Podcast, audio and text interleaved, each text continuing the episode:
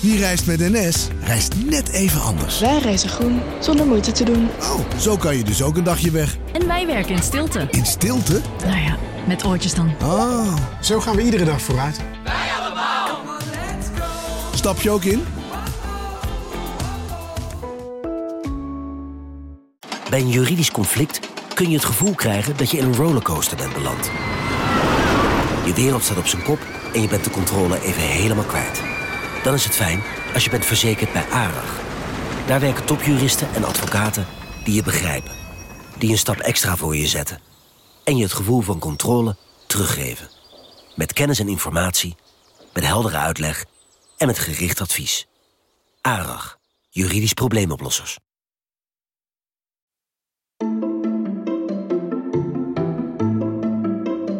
Welkom. Wij zijn Onbehaarde Apen. Dit is een podcast van NRC over wetenschap.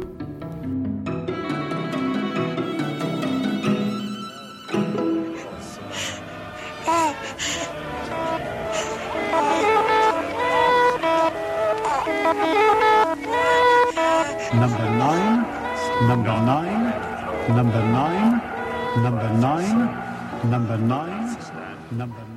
Number 9. De Beatles eh, zongen het al. En wij gaan het vandaag ook over Number 9 hebben. En dan bedoel ik de negende planeet in ons zonnestelsel. Eh, behalve de acht planeten die we kennen.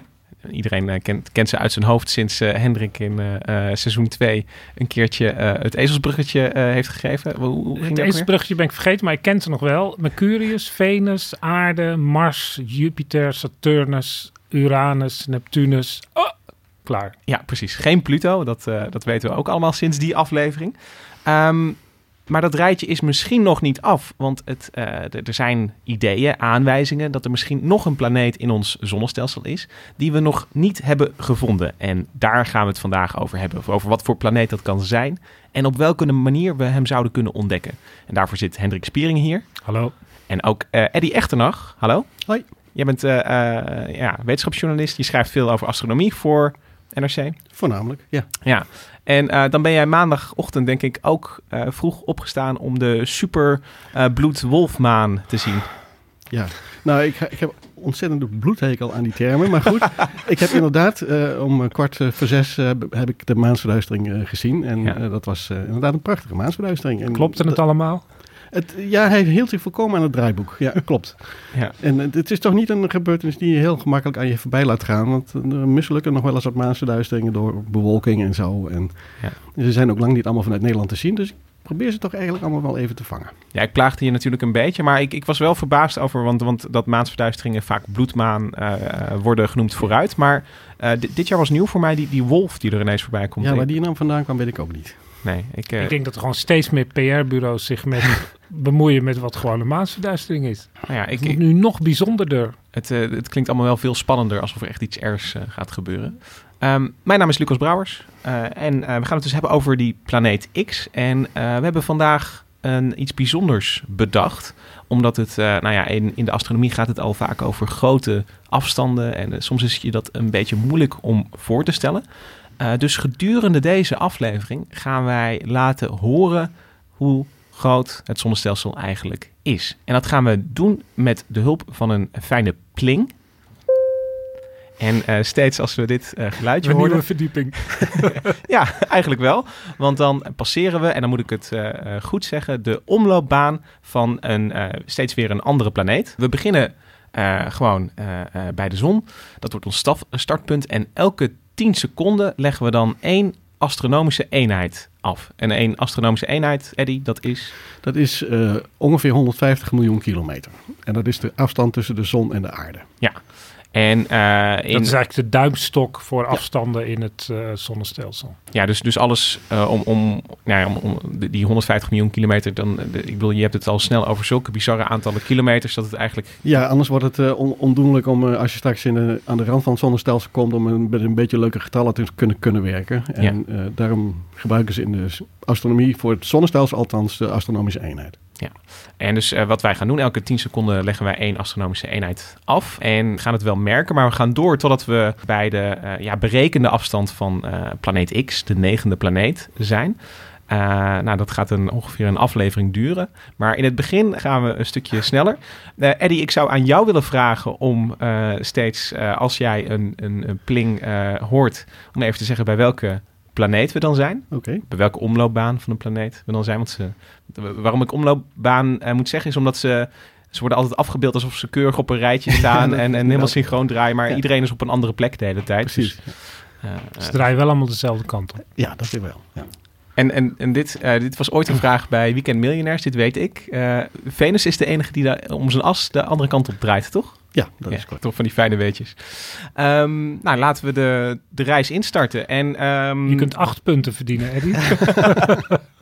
We gaan eh, ehm, in, in het begin zullen we er even bij stilstaan, omdat het in het begin gaan we hard, in ieder geval qua planeten. Eh, eh, en dan gaan we straks gewoon verder praten als het, als het wat rustiger wordt, als we al een, Ja, want een eindje op weg we- zijn. Mensen hebben toch niet een soort visualisatie van het zonnestelsel voor zich. Die afstanden worden steeds groter. Ja. Dus die, die binnenplaneten, die, die, daar zijn we een vloekende zucht voorbij in deze snelheid. En dan wordt het steeds verder. dat dus gaan we het duurt horen. steeds langer. Laten we, laten we vertrekken. 10, 9, ignition sequence start. 6, 5, Lancering vanaf de zon. 3, 2, 1, 0. All engine running. Liftoff.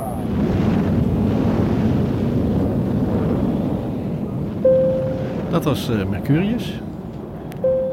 Venus. De aarde. Mars. Ja, en nu hebben we een afstand bereikt dat we in ieder geval een beetje tussendoor eh, kunnen gaan praten. 30 seconden. We hebben 30 seconden tijd nu, want dan krijgen we Jupiter natuurlijk. Ja. Ja, dus de eerste. eh, en dan zijn we ook van de eh, rotsplaneten naar de gasachtige planeten Klopt, gekomen. ja. Want eh, eh, de binnenste vier planeten zijn, eh, zijn aardeachtig, gemaakt van rotsen. En dan komen de, de gasplaneten. ja, correct. Ik, ik, ik zit nu een beetje. Ja, het is eh, wel heel spannend. Ik zie nog niks. ja, maar die, die, die van Ju- Jupiter weten we nog gewoon dat die gaat komen. En die- daar staan we nog even bij stil. Maar eh, eh, van, de, van de rest van het zonnestelsel, daar laten we ons door overvallen. Daar gaan we niet meer voor. Oh, Hier hebben we Jupiter. Jupiter. Nou goed, dus, dus dit is allemaal eh, op schaal dus, deze, deze plinkjes en bliepjes. Dus eh, ja, we gaan vanaf nu gewoon verder en dan, eh, dan gaat het gewoon af en toe gebeuren. Planeet X, ehm, de negende planeet. Ehm, ja, er- wordt onderzoek naar gedaan. En eh, laten we om te beginnen even luisteren naar de astronoom Mike Brown... die daar eh, nogal eh, uitgesproken ideeën over heeft. when we looked at the outer solar system, we, we, we realized that while most of the, the very distant objects, these objects beyond Neptune, beyond Pluto, most of these objects, they, they all go around the sun and they're all sort of pointing off in all different directions. But the most distant objects all swing out in one direction in, in, in a Ja, zeg very maar, strange Saturnus. way that shouldn't happen. And we realized that the only way we could get them to all swing in one direction is if there is a massive planet, also very distant in the solar system, keeping them in place while they all go around the sun. And we started looking at this and thinking, this, this is this must be either a coincidence or it's uh, caused by something else. It can't be caused by a planet because that's crazy. There are no planets out there. It went from trying very hard to be skeptical that what we were talking about was true to suddenly thinking, oh, this actually might even be true. Ja, Brown heeft het, is hoogleraar planetaire astronomie bij Caltech. En hij beschrijft hier eigenlijk zijn eigen eh, ja, aanvankelijke sceptisch over het bestaan van die planeet. Maar eh, nou ja, gezien de aanwijzingen eh, is hij in ieder geval overtuigd geraakt. Kun jij een beetje duiden wat, wat het is, wat hij, wat hij zag? eh, ja, een, een beetje duiden waarom dat op een planeet moet duiden. Ja, want misschien moeten we ook eerst nog even vertellen. We zitten ineens helemaal aan de, aan de, in de buitenwijken van het zonnestelsel. Want hij Ja. heeft het over ijsballen, of hoe noemde hij ze, die daar gaan. En het is echt ver buiten. Daar zijn we nog lang niet met onze eigen reis. Nee, we zijn nu, nu pas Saturnus gepasseerd. Ja. En, en, en we zijn nog een heel eind verder voordat we in de invloedssfeer van de hypothetische planeet eh, gaan komen. Dat, eh, dat gaat nog even duren, ja. Maar het is een, het is een wereld vol ijsklompjes. eh, Ja, dat is, dat is het idee. Eh, dat is, is- zeg maar, ons zonnestelsel kun je onderverdelen in een, een paar sectoren, zeg maar. Eh, ah, als, als, Was dat Uranus alweer? als je het over Uranus hebt. we hebben in het begin van onze reis zijn we langs de vier rotsachtige planeten gekomen. Dat, daar hoort, dus ook de aarde bij. Dan ga je eh, een stukje verderop kom je dan eh, Jupiter eh, en, en Saturnus tegen. Die bestaan voor een heel groot deel uit gas. En dan heb je nog eh, Uranus en Neptunus. Die, eh, die zijn ook voor een groot deel gasvormig. Die zijn, het zijn wel een beetje buitenbeentjes. Daar komen we misschien later nog even op. En dan kom je in een gebied waar eigenlijk heel veel restanten zitten uit de tijd van dat de planeten werden gevormd. En dan Dat is praat je 4 miljard jaar geleden. toch? Vier- Vijf. ja, 4,5 4,5 miljard, miljard, miljard jaar geleden. En die brokken ijs, want dat is het, die, eh, ja, hoeveel het er precies zijn, dat weten we niet. We weten zelfs niet precies hoeveel massa ze allemaal bij elkaar vertegenwoordigen. Maar die brokken ijs, dat noemen we ook wel de Kuipergordel. En daar speelt eigenlijk dat verhaal van die mogelijke planeet X zich af. En die Kuipergordel, dat is eh, vernoemd naar een Nederlandse astronoom. Nederlandse astronoom, Gerard Kuiper, die is wel eh, naar Amerika geëmigreerd en uiteindelijk eh, in, als Amerikaan overleden. Ja, sindsdien heet hij Kuiper.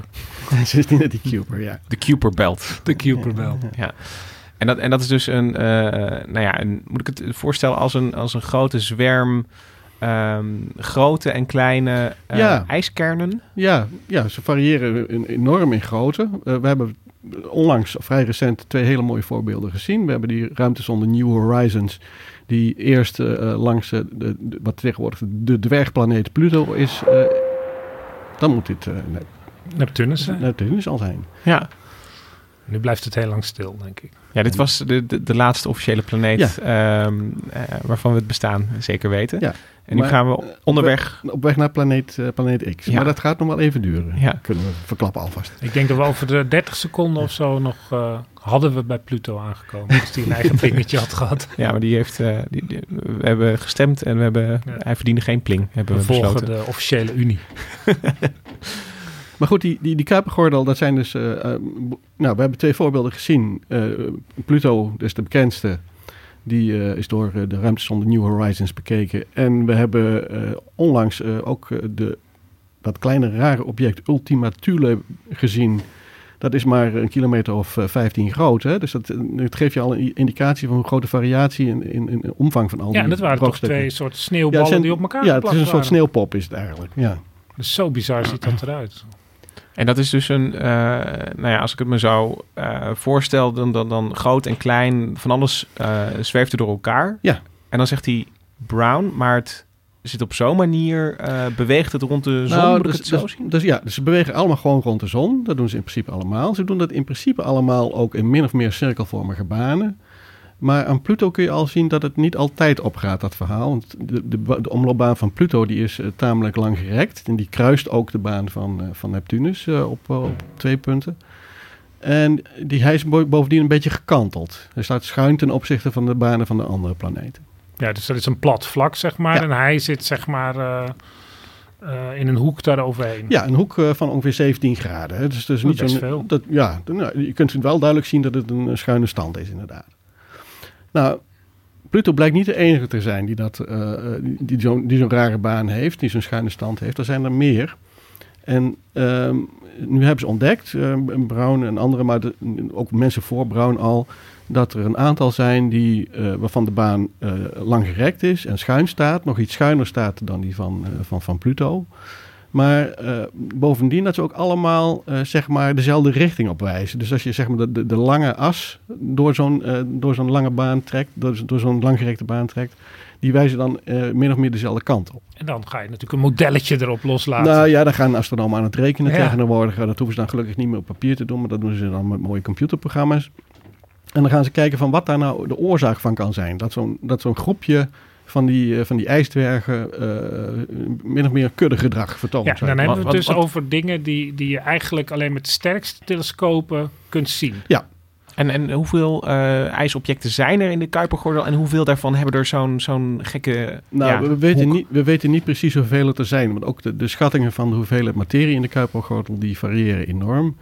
Ehm, de objecten waarbij dit vreemde kuddegedrag is eh, geconstateerd... dat zijn er, een, nou, ergens tussen de 10 en de 20. Misschien iets in die orde. Dus Maar dat zijn wel de grootste, toch? Nee hoor, dat, dat, die variëren oké. ook enorm in, eh, in, in afmetingen. Dus het is niet zo dat het nou een specifieke grote categorie is of iets dergelijks. Maar ze, het enige wat ze gemeen hebben is dat hun banen min of meer dezelfde oriëntatie hebben. En, eh, en, en, en, en schuin staan ten opzichte van het vlak van andere planeten. Dus je hebt zeg maar honderden, misschien wel duizenden. Ik weet niet hoeveel Kuiper-objecten er nu bekend zijn. Ja, duizenden, ja. Duizenden. En dat zijn allemaal zeg maar één grote ruis van hoe die bewegen. En dat klopt. Maar er zitten er dan een aantal en die geven dan een soort patroon te zien. Ja, precies. Ja. En het zijn er genoeg bij elkaar, die 20, om in ieder geval. Uh... Nou ja, dat is, dat, is, dat is zodanig eigenaardig. Dan kun je gewoon al statistisch gaan, gaan, gaan, gaan berekenen hoe, dat, uh, hoe groot de kans is dat 20 van die objecten bijvoorbeeld in, in eenzelfde soort baan zitten. Ja, je moet een oorzaak hebben. Dan moet, het, dat dan moet dus een gemeenschappelijke oorzaak zijn. Het nou, kan ook een zwart gat zijn wat langs komen uh, zwerven was ik wel bang voor. nee, maar dit is, dit is ik weet dat Eddie hier niet tegen kan. Uh, Hendrik gaat nog twee keer voorstellen. Deze Hendrik noemt, noemt iets heel geks van wat als er nou ergens een, een, een onvermoed zwart gat zit. Maar um, ik bedoel, voordat we aan een extra planeet gaan denken, kun je nog andere redenen bedenken waarom, waarom 20 uh, uh, ijsklompen een, een, een gekke hoek hebben? Nou, ja, zeker. Dat, dat, dat, dat is, het is zeker niet de enige mogelijke oplossing. Maar laten laat we het eerst even beperken tot deze. Ja. Um, ik kom zo meteen nog wel op die andere. Um, kijk, uit die berekeningen van Brown uh, en, en, en, zijn collega blijkt dat dat uh, een mogelijke uh, oorzaak daarvan zou dus een extra planeet zijn. En ze kunnen ook zelfs een schatting maken van hoe zwaar die planeet moet zijn en wat voor omlooptijd die heeft. Ja, want dat volgt dan uit die afwijking van die ja. Ja, precies. Want je, je, hebt, je hebt natuurlijk behoorlijk wat massa nodig om uh, zeg maar die, die, die kleinere objecten een beetje ja. in, in, het, in het gereel te houden. Zeg Hij maar. wordt een soort header van die kleine Ja, een soort herder, ja, letterlijk. En je kunt dus een, een profielschets maken van deze planeet zonder kan, dat je hem ja, gezien hebt. Ja, ja dat is, ja, dat is, het is bijna alsof je van een... Een daderprofiel. Nou, een daderprofiel, maar aan de hand van DNA bijvoorbeeld kun je ook van iemand bijvoorbeeld zeggen van, nou, ik weet aan de hand van het DNA kan ik zeggen dat hij donkere haar heeft of weet ik wat. Ja. Nou, dat, je kunt aan de, aan de mate van verstoring van die rare uh, ijsdwergen, zoals ze ook wel worden genoemd, kun je zien dat, uh, dat die planeet een massa moet hebben van nou, ergens in de orde van tien keer de aarde. Maar dat is dus ontzettend veel, tien keer de aarde. Ja, dat is zeker, zeker veel, ja. ja nou, het is, het is, dat zou eigenlijk een, een, een, betekenen dat het een tussenmaatje is tussen de aarde en een planeet als uh, Uranus of Neptunus. En dat zijn, uh, zijn al de, de, nummers drie en vier van ons zonnestelsel als het om grootte gaat. En dat is dus een omvang die we dus niet hebben, want daar zit dus een gat. Want de aarde ja. is de grootste van de... Van de, van de rotsachtige Die is net planeten. iets groter dan Venus, ja, geloof ik. klopt. Ja. En dan... Uh, daar zit dus een enorm gat tussen. Zeker. En, en kunnen we dan zeggen, want um, ja, voorbij de rotsachtige planeten komen we dus eerst uh, gas tegen en uh, daarna vereist uh, de boel een beetje? Ja. ja, dat is in grote lijnen de indeling. Ja. ja. Dus eigenlijk bevroren gas. Of, ja. ja, dat klinkt nou een beetje ja, raar, maar... Ja, maar als je, als je bij wijze van spreken Pluto een, een, stukje dichter naar de zon zou halen, ergens in, voorbij, eventjes voor, voor, voorbij Mars van ons uitgezien, nou, dan zou die gewoon voor een groot deel gaan verdampen. En dan had je een, een kleine rotsplaneetje over waarschijnlijk met een atmosfeer. Dat is een leuk idee. Ja. En weten we dan ook wat uh, planeet X voor planeet zou zijn op die plek met die massa? Nee, daar kun je eigenlijk, eigenlijk geen zinnig woord over zeggen. Je, je weet eigenlijk, je kunt eigenlijk zeggen van, nou, je weet ongeveer hoe, hoeveel massa die moet hebben. Nou, dat zou betekenen dat die ongeveer twee, drie of vier keer zo groot is als de aarde. Iets in die orde. En dat het voornamelijk ijs zal, zal zijn, dat is ook heel aannemelijk. Nou, dat, dat, daar heb je het eigenlijk al mee gezegd. Maar het, het zou dus kunnen dat we een, een soort buitencategorie planeet ook uh, daarmee uh, te pakken hebben. Die dus niet, als, niet lijkt op wat we uh, op, op, de, op de acht die we al kennen. Ja, nou als, als, het, verhaal, als, als het verhaal klopt.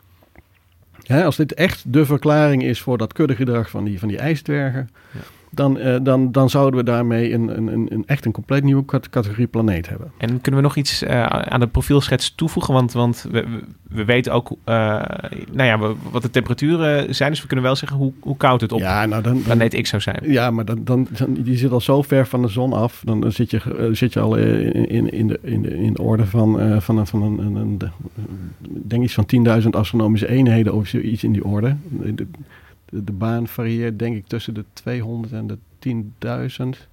Even snel hoofdrekenen. Ja, ik moet eventjes tekenen. Nee, maar ik bedoel, het is hier ver... Wat een ver, lange aflevering. Het is het piepje nog moeten hebben. Nee, dat piepje, dat gaan we niet. Maar de, de binnenste grens daarvan die zit bij 200 Ah, oh, astronomische okay. eenheden. Dus dat, dat, is, dat, ja. dat kan er nog net. Dat is nog te overzien. Dat is te overzien. Want Pluto die zit op 40, hè? al even voor de orde. Ja, nou ja, ja gemiddeld. Ja. Maar de- de- de- dan hebben we het over temperaturen vlak boven Ja, het nulpunt. Ja, Of- op- bo- vlak boven het absolute nulpunt. en dat is ja. min 200. Min 273 graden, ja. ja. Ja. Maar de, maar de zon zie je dus ook dan als een heldere ster eigenlijk. Ja, Want ik, dan- ik heb wel eens tekeningen van hoe je naar de hemel kijkt als je op Pluto bent. En dan zie je dus de zon niet als een, een warme gele vriend, maar als een, eh, een maar blauw, eh, blauw sterretje. Toch eigenlijk. komt daar nog wel enige warmte van af hoor. Want zelfs bij Pluto bijvoorbeeld, eh, eh, afhankelijk van of die het, het, het meest nabije punt van zijn baan zit of in het verste punt van zijn baan zit. Dat maakt bijvoorbeeld voor zijn atmosfeer nog steeds veel uit. Hè. Dus dan zie je gewoon dat de hoeveelheid atmos- atmosferisch gas op Pluto blijft, eh, neemt toe op het moment dat die de zon, de zon een beetje Oh, nadert. Dan verdampt er een beetje van, Dan van, het, van het ijs. beetje van het ijs, Oh. ja. Dus, dat is, Ja. eh, zelfs op die afstanden maakt het nog wel uit of, of, of, het, eh, of je wat dichterbij zit. Of En, en hoe lang duurt een... eh, want, want ik bedoel, de omlooptijd is, is natuurlijk veel groter. Hoe lang zou een, een jaar duren op planeet X? Nou ja, iets, iets in de orde van 10.000 jaar of zo. 10.000 jaar. Ja, Dan, dan heb je een rondje gemaakt. ja. Dat is dus sinds de uitvinding van de landbouw. Ehm, Ongeveer. Ja, Ja, dat ik- weet ik dan toevallig. oh, Oké, ja. ik geloof je op je woord. Ik zou, ik, ik- dat zou heel goed kunnen, ja. Maar ik, ik, om even, want we hebben het nu over Pluto ook even. En ik herinner me dat eh, New Horizons werd gestuurd naar Pluto. En toen werd dat eigenlijk, eh, ja, daar moeten we ook nog naar kijken. Een saaie ijsklomp, eh, daar zal niet te veel. Er waren allemaal theorietjes over hoe dat eruit zag. En toen kwam New Horizons daar en het was totaal anders dan ze dachten. Er waren, eh, geloof ik, ijsvulkanen. En het wordt allemaal nog uitgezocht wat er nou precies is. Maar de Nou ja, patronen die je Ja. zag waren zo revolutionair anders dan wat ze dachten. Dat het idee dat er dus nog zo'n drie keer de omvang van de aarde, tien keer zo zwaar. Ja, als we daar een zonde naartoe zouden sturen. Ik, ik denk dat Ja, de je ervaring leert dat, het, Ja. dat we ons er geen voorstelling van kunnen Nee, maken dus, dus, eigenlijk. dus wat je eigenlijk... nu denk je, het wordt een soort Pluto. Nee, natuurlijk niet. Het is dus, nog gekker. Dus je zegt eh, eigenlijk tegen mij van, van ik wil eh, de, de- een beetje die planeet wil ik tot, tot leven brengen. Maar jij zegt eigenlijk van Pluto kennen we ook al eh, 100 jaar. En, en toen gingen we kijken en toen was het niet wat we dachten dat het was. Dus, dus ook deze, deze gedachte, dit gedachte-experiment over planeet X. Dat het, het- het- er gaan dingen zijn die je niet kunt Ja, eh, je- voorspellen. pas als je het van dichtbij ziet. Dat hebben we ook met eh, die eh ja, Rosetta-missie die eh En- Cherry maar dat, dat, geldt in feite voor alle planeten die we, die we hebben bezocht in de loop van de jaren. Eigenlijk hebben ze allemaal, eh, hebben ze allemaal verrassingen opgeleverd. Er is, er is er niet één die helemaal direct al aan het beeld Ja. vo- voldeed waar, waar, waar dat, dat bestond op dat moment. Hè? Dus eh, nee, dat, dat, dat, maar dat is, bij planeet X is dat nog veel, veel extremer. Omdat we niet, A, niet eens weten of die echt bestaat. Het is, het is natuurlijk een hypothese. Het blijft dus een hypothetische planeet. Maar ik, ik, Ik denk dat we hem Apollo moeten gaan noemen. Denk je niet? Hij moet naar een god worden genoemd natuurlijk. Als, als echte planeet, ja, Ja. zeker. Want, want eh, even voor de go- goede orde uit, uit die ene aflevering over Pluto weet ik dat eh, ja, je moet je baan hebben schoongeveegd en het liefst nog een, een bepaalde massa hebben, zodat je in ieder geval rond bent. Nou, dat Eh, zal wel lukken als die Ja, en dat, is. dat is allemaal geen, eh, geen issue voor planeet X als die bestaat. Nee, als die, als die, als die massa klo- klopt, eh, die geschatte massa, dan, eh, dan is, het, is het geheid een, eh, een bolvormig object. Dat is dan kun een Gulliver tussen de Lilliputters, denk ik. Ja, dan is die ten opzichte van de andere eh, ijsdwergen eh, zo- en, en ten opzichte van Pluto bijvoorbeeld enorm groot. Ja. Maar nu wil ik toch, eh, nu, nu we een beetje eh, een gevoel hebben voor die planeet X, ehm, wil ik toch even naar de grote vraag van, eh, je, je, je vermoedt het bestaan van een planeet en, en, ik, en ik snap, ik, eh, de- de, de afstanden zijn groot, Eh, maar toch als je denkt van, hè, er, is- er zijn hier, eh, er, er moet een planeet zijn, dan verwacht je toch ook dat je hem moet kunnen gaan vinden. En daar heeft eh, Mike Brown ook zijn, eh, zijn gedachten over.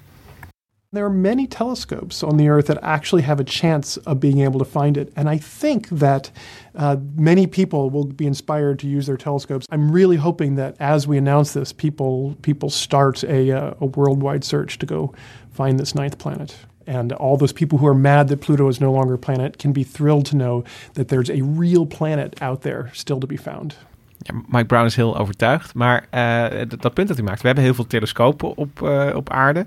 Nou, je- weet je zoekgebied. Ik zou zeggen, eh, ga kijken en je hebt hem zo gevonden. Zeker zo'n zo'n knoepert. Ja, dat, dat zou je haast denken. Maar dat valt enorm tegen. Want ehm, kijk, ervan uitgaan dat dat die bestaat. ehm, ze kunnen zelfs ehm, een, een strook aan de hemel aangeven waar die ongeveer zou moeten zitten. Dus je hoeft niet eens de hele, helemaal, hele helemaal af te zoeken. Maar zelfs als je dat weet, dan duurt het best nog wel heel lang. Want het, blijft, het is natuurlijk, ondanks de omvang, een heel zwak stip, stipje licht aan, het, uh, aan de rand van ons zonnestelsel. Ja, want hij, zei, hij roept nu mensen, people, op om te telescopen ja, erop. Maar dat zijn dus, dat zijn dus ongeveer uh, 30 uh, grote sterrenkundige Ja, dat, dat, moet, dat, moet, dat moet met een grote telescoop. Dat kun je niet met je, met je kijkertje in de achtertuin uh, gaan proberen. Dat, dat gaat niet werken. Want met je kijkertje in je achtertuin zou je dan nog... Uh, hoe ver kun je dan komen? Kun je iets Saturnus kun je nog uh, ja, vinden? Uranus, Uranus Neptunus, uh, ook nog? Pluto zelfs nog wel. Ja, okay. ja dat, dat, dat, dat, lukt allemaal nog wel. Uitgesloten voor planeet X? Um, ja, of het moet een wel heel wonderbaarlijk groot object zijn, ja. maar dat verwacht ik eerlijk gezegd. Of je moet ongelooflijk geluk hebben. In theorie kan het, als je hem dan maar lang genoeg op, op laat staan. En, ja, ik durf, ik durf het, ik durf het ja. eerlijk gezegd niet, niet eens echt te zeggen. Want ook de amateur instrumenten van tegenwoordig, die, die zijn uh, zo ontzettend geavanceerd dat, uh, dat er best wel wat mogelijk is. Maar ik, ik denk in principe niet. Daar moet je van uitgaan. Maar goed, je zei net, we hebben een, een stukje hemel om te zoeken. We hebben ja, 30 uh, flinke telescopen op aarde staan. Zoek hem maar, zou ja. ik zeggen. Ja, maar dat betekent dus dat je die hele strook waar die planeet X zou kunnen zitten, die moet je dan van spreken centimeter voor centimeter gaan uitkammen. En dat betekent dat je gewoon voortdurend foto's gaat maken. Uh, dan is het normaal gesproken zo dat je een, een planeet herkent op een foto. Op het moment dat je foto's, een aantal foto's op meerdere dagen achter elkaar hebt gemaakt. Dat je zo'n planeet herkent aan het feit dat hij zich ten opzichte van de vaste sterren verplaatst. Dat betekent de naam zelfs. Ja. Zwerver is zwerver, het toch? Ja, het, planeet, het woord planeet is letterlijk afgeleid van het woord zwerver. En, en dan gaan we helemaal terug naar het uh, begin van de, de astronomie. Is, is dat, uh, ja, ik bedoel... Het geldt voor alle planeten. Hè? Ik bedoel, die uh, maken er sprongetjes eigenlijk over de... We, we zien, we zien als, we, als we een planeet als Mars door het hele jaar heen volgen, dan zien we hem tussen de sterren langs be, doorbewegen. Ja. ja, de sterren staan stil en die, sterren staan, die planeten die nou ja, bewegen ja, daartussen. Ja. Ja, je hebt ook, in principe heeft het natuurlijk ook nog te maken met de draaiing van de aarde, Ja. waardoor de sterren ook draaien, Ja. lijken te verplaatsen, maar in, in principe staan de sterren stil. Ja, dat klopt. Ja, en, en dit wisten de Babyloniërs al. Ja, dat is eh, allemaal hele oude wetenschap. Ja. ja. Ja, dat was de tijd dat de zon ook nog een planeet was, toch?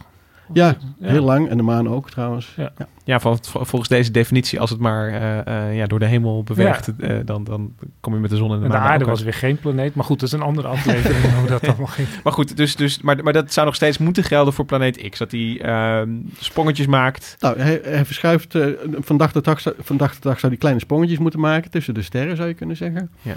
Eh, maar dat zijn wel hele kleine sprongetjes, omdat hij een omloopstijd waarschijnlijk heeft van een, van een 10.000 jaar of iets dergelijks. Dus dat betekent dat hij eh, eh, er 10.000 jaar over doet om één rondje om de zon te maken. Nou, dat betekent dat die stapjes die natuurlijk ontzettend klein zijn. Ja, dat is een dag te weinig misschien, het verschil. Ehm, wat ik begrepen heb, hebben ze in principe aan een dag genoeg. Zo. Dus als, je, Maar- als je geluk hebt, dan, dan, dan zou je de, dus, dus bij Met wijze van spreken professionele, op- met pro- professionele, ast- astro- eh, eh, professionele telescopen dan is het... Als je dan op dinsdag het, het, het goede centimetertje eh, eh, firmament hebt, hebt genomen en, en woensdag weer, dan, Ja. dan zie je daar Dan iets, zie je hem, zie hem, zie je hem verspringen. En dat, dat, vroeger deze, dit soort dingen, de- maakten ze letterlijk twee foto's. En die werden dan in een eh, speciaal instrument geplaatst. Dat noemden ze een blinkcomparator. Een blinkcomparator, dat is al... Jij klinkt sowieso- wel eens doorgekeken? Ja, Klinkt sowieso iets uit Star nee, Trek. Ik heb, eh, ik heb zelf nog nooit zo'n ding eh, van dichtbij gezien. Maar het is, het is in principe een vrij eenvoudig apparaat. Wat, dat, waar je de twee foto's inschuift. En waar je met twee ogen doorheen kijkt. En dan laat hij afwisselend de ene en de andere foto zien. En als alles op, het, op de foto stilstaat, dan zie je dus niks gebeuren. Maar als er een stipje bij zit dat eh, een beetje opzij geschoven is, dan zie je hem verspringen. Nou, dat is precies de manier waarop eh, Clyde Tombaugh eh, destijds de planeet, toen nog planeet Pluto heeft ontdekt. Dat, is ook die is ook ontdekt doordat hij zich ten opzichte van de sterren verplaatste. Datzelfde, Hoe lang heeft hij erover gedaan? Heeft hij misschien duizend foto's door die Oh, dat- blinkcomparator? ja, dat, dat, is, dat lijkt me echt monnikenwerk. dat Oh, is man. verschrikkelijk. Ja. Nou, laten we even luisteren naar hoe dat eh, eh, destijds ging. Tell me about Clyde as a, as a, as a person. He was the oldest of six children, so he was born to help on the farm. But he did not want to be a farmer. He had not had the opportunity to go to college. So what, what you're saying is that he discovered Pluto without ever having yet gone to college? No, he was straight off the farm. Lowell Observatory wanted somebody they didn't have to pay very much to do this job. What do you think they pay you for finding a planet?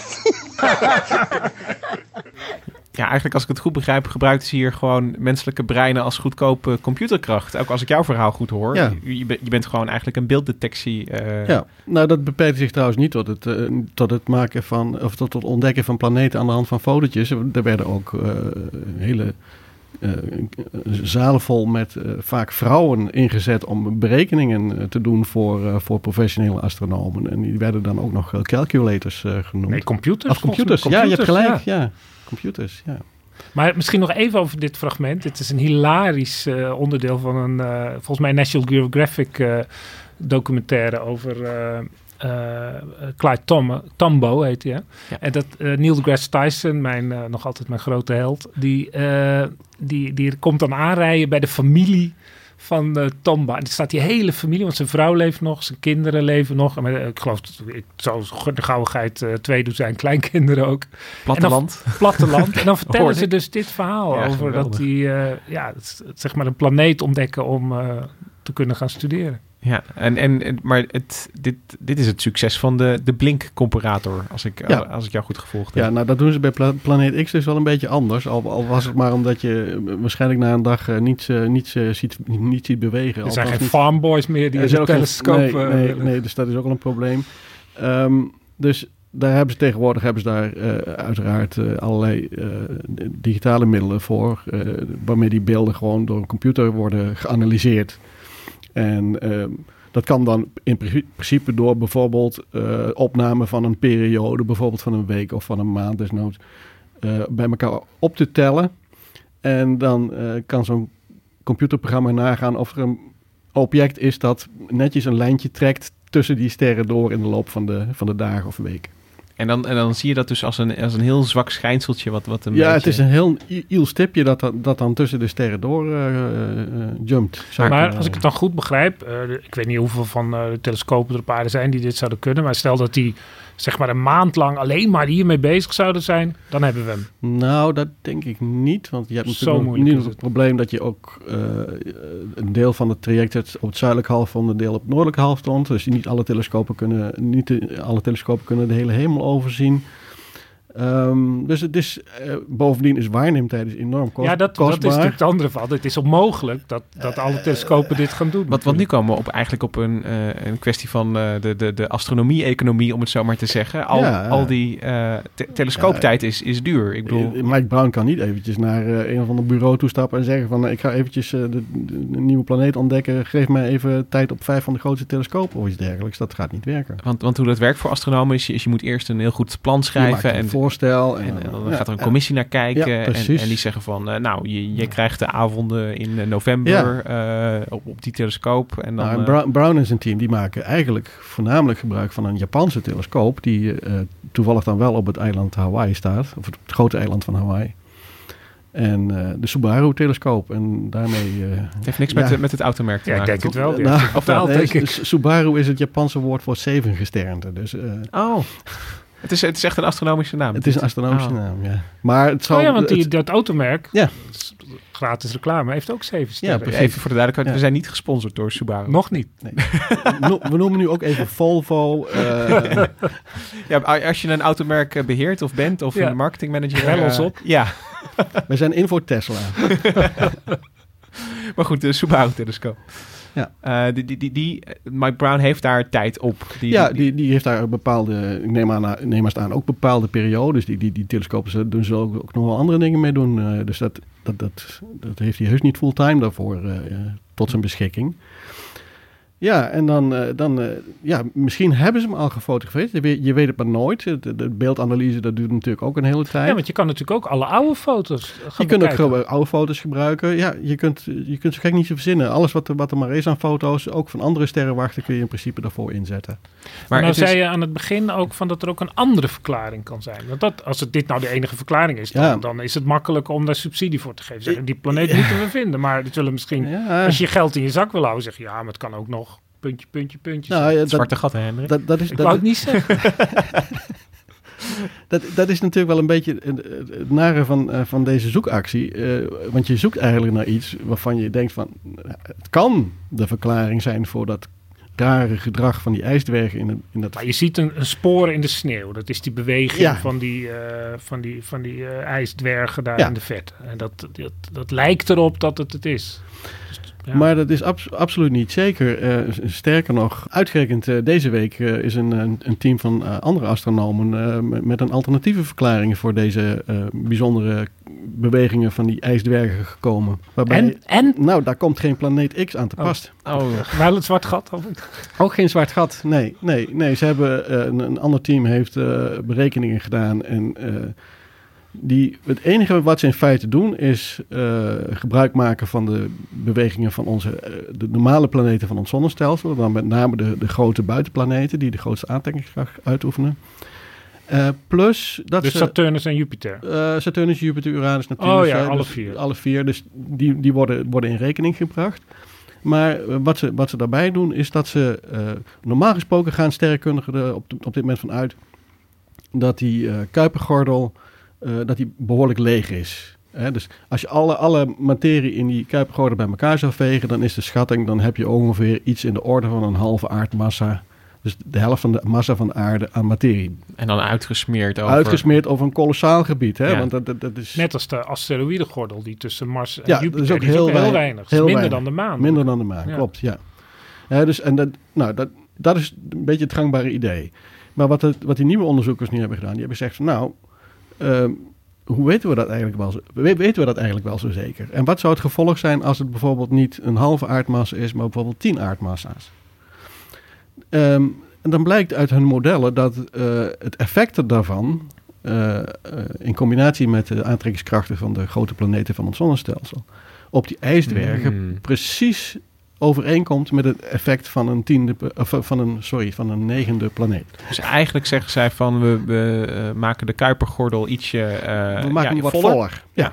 ja. Dus, eh, En er is eigenlijk geen reden om dat niet te doen. Nee, want ze zeggen terecht van ja, eh, het is wel zo dat we daar geen eh, eh, beeldbewijs van hebben. Hè? We, we, we- we hebben geen foto's waarop die dikkere sch- sch- schijf, eh, dikkere gordel te zien is. Maar ze zeggen daar terecht bij van ja, we hebben ook geen bewijs dat, die eh, planeet X bestaat. Dus we weten dus eigenlijk ook heel weinig van die buitenwijk, van die, van die Kuipengordel.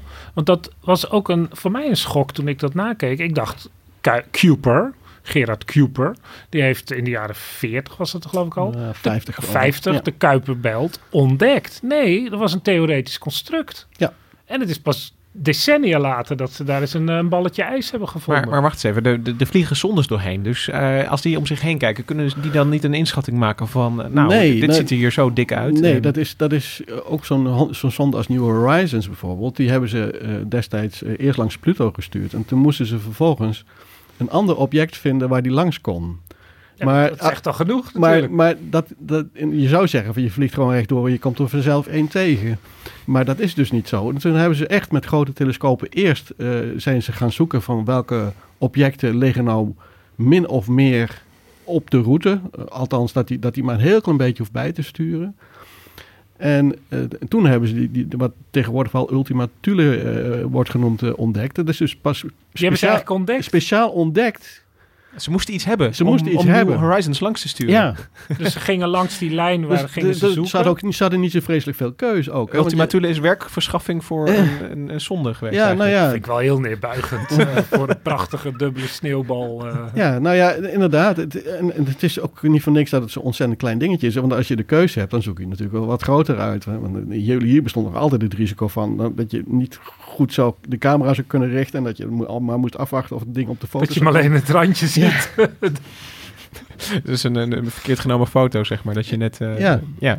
het hoofd hebt afgesneden. Dus, dus eh, dat, die, die kruipengordel is echt verschrikkelijk leeg. En eh, zelfs al maak je hem, eh, hem- tien keer zo vol, dan is hij nog steeds verschrikkelijk leeg. Dus oh ja, dat is er in, want we zitten nu een beetje te praten. Ja, hij is ontzettend leeg. Maar omdat hij toch zo leeg is, maakt het niet uit om hem tien keer zo vol te Nee, maken. dat, dat, Dat is nog steeds een... dat past nog steeds binnen zeg maar, het beeld wat we vanaf de aarde van die Kuip Dan zie je nog steeds niks, Ja, eigenlijk. maar als je gordel zegt en, en van alle science fiction films die ik heb gekeken, dan gaan ze door ergens door een asteroïdeveld Ja, heen ja, en dan ja, ziet het ja. er heel eh, spectaculair heel eng en uit, uit. Ja. Eh, maar dit, dit klinkt eerder als een soort broodkuimelspoor in het bos waar je af en toe, eh, Ja, ja, dat- af en toe kom je er eentje tegen, maar het, het, het houdt niet echt over. Nee, maar die, die, die dingen in science fiction films, dat zou binnen 10 seconden volkomen geklonterd zijn. Eh, als je daar dan net met eh, de Discovery tussendoor glipt. Ik zat aan de Millennium Falcon te denken. Ja. Ja.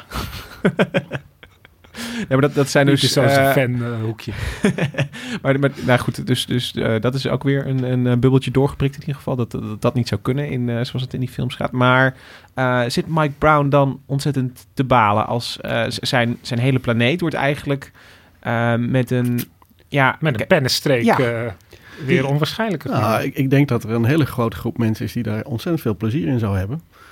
Ja, omdat Mike Brown, misschien moeten we het vertellen. Ja, laten we De planet, de Pluto Killer is. Dat is de man die alles op gang heeft gezet om eh, Pluto zijn eh, planeetstatus af te nemen. Ja, dus Samen het- met eh, mijn vriend Neil deGrasse Tyson trouwens. Dus er zijn, er zijn mensen die, die zich zo ja, een hekel hebben aan. nou ja, een hekel. Nou ja, de, de- de emoties lopen hoog op. We Ik lopen denk dat- heel hoog op. Ja, ik denk dat, dat er wel mensen zijn met een hekel. Oh. Hey, Ah, we zijn er. we zijn er. Planeet X. Planeet X. hem Althans. gevonden. Tenzij die aan de buitenkant van zijn baan zit. Dit is de Ja, binnenbaan. Dit is, dit is de binnenkant, het meest nabije punt van zijn baan. Dit is Ja. het- theoretisch dus het meest dichtstbijzijnste. Dat, dat, Maar daarvan weten we al dat hij daar niet zit. Oh, dit, om- dit, plekje is al Ja, afges... nou, nou niet, niet afgezocht op, op de manier met, met eh, fotootjes maken en zo, maar eh, aan de hand van infraroodbeelden eh, kunnen, we, kunnen we nu al vaststellen dat hij daar niet zit. Want dan hadden we hem ontdekt als een infrarood object aan de rand van het zonnestelsel. Kijk. En nog even om het in, in perspectief te plaatsen. We zijn dus ongeveer 35 minuten geleden vertrokken vanaf de zon. Ja.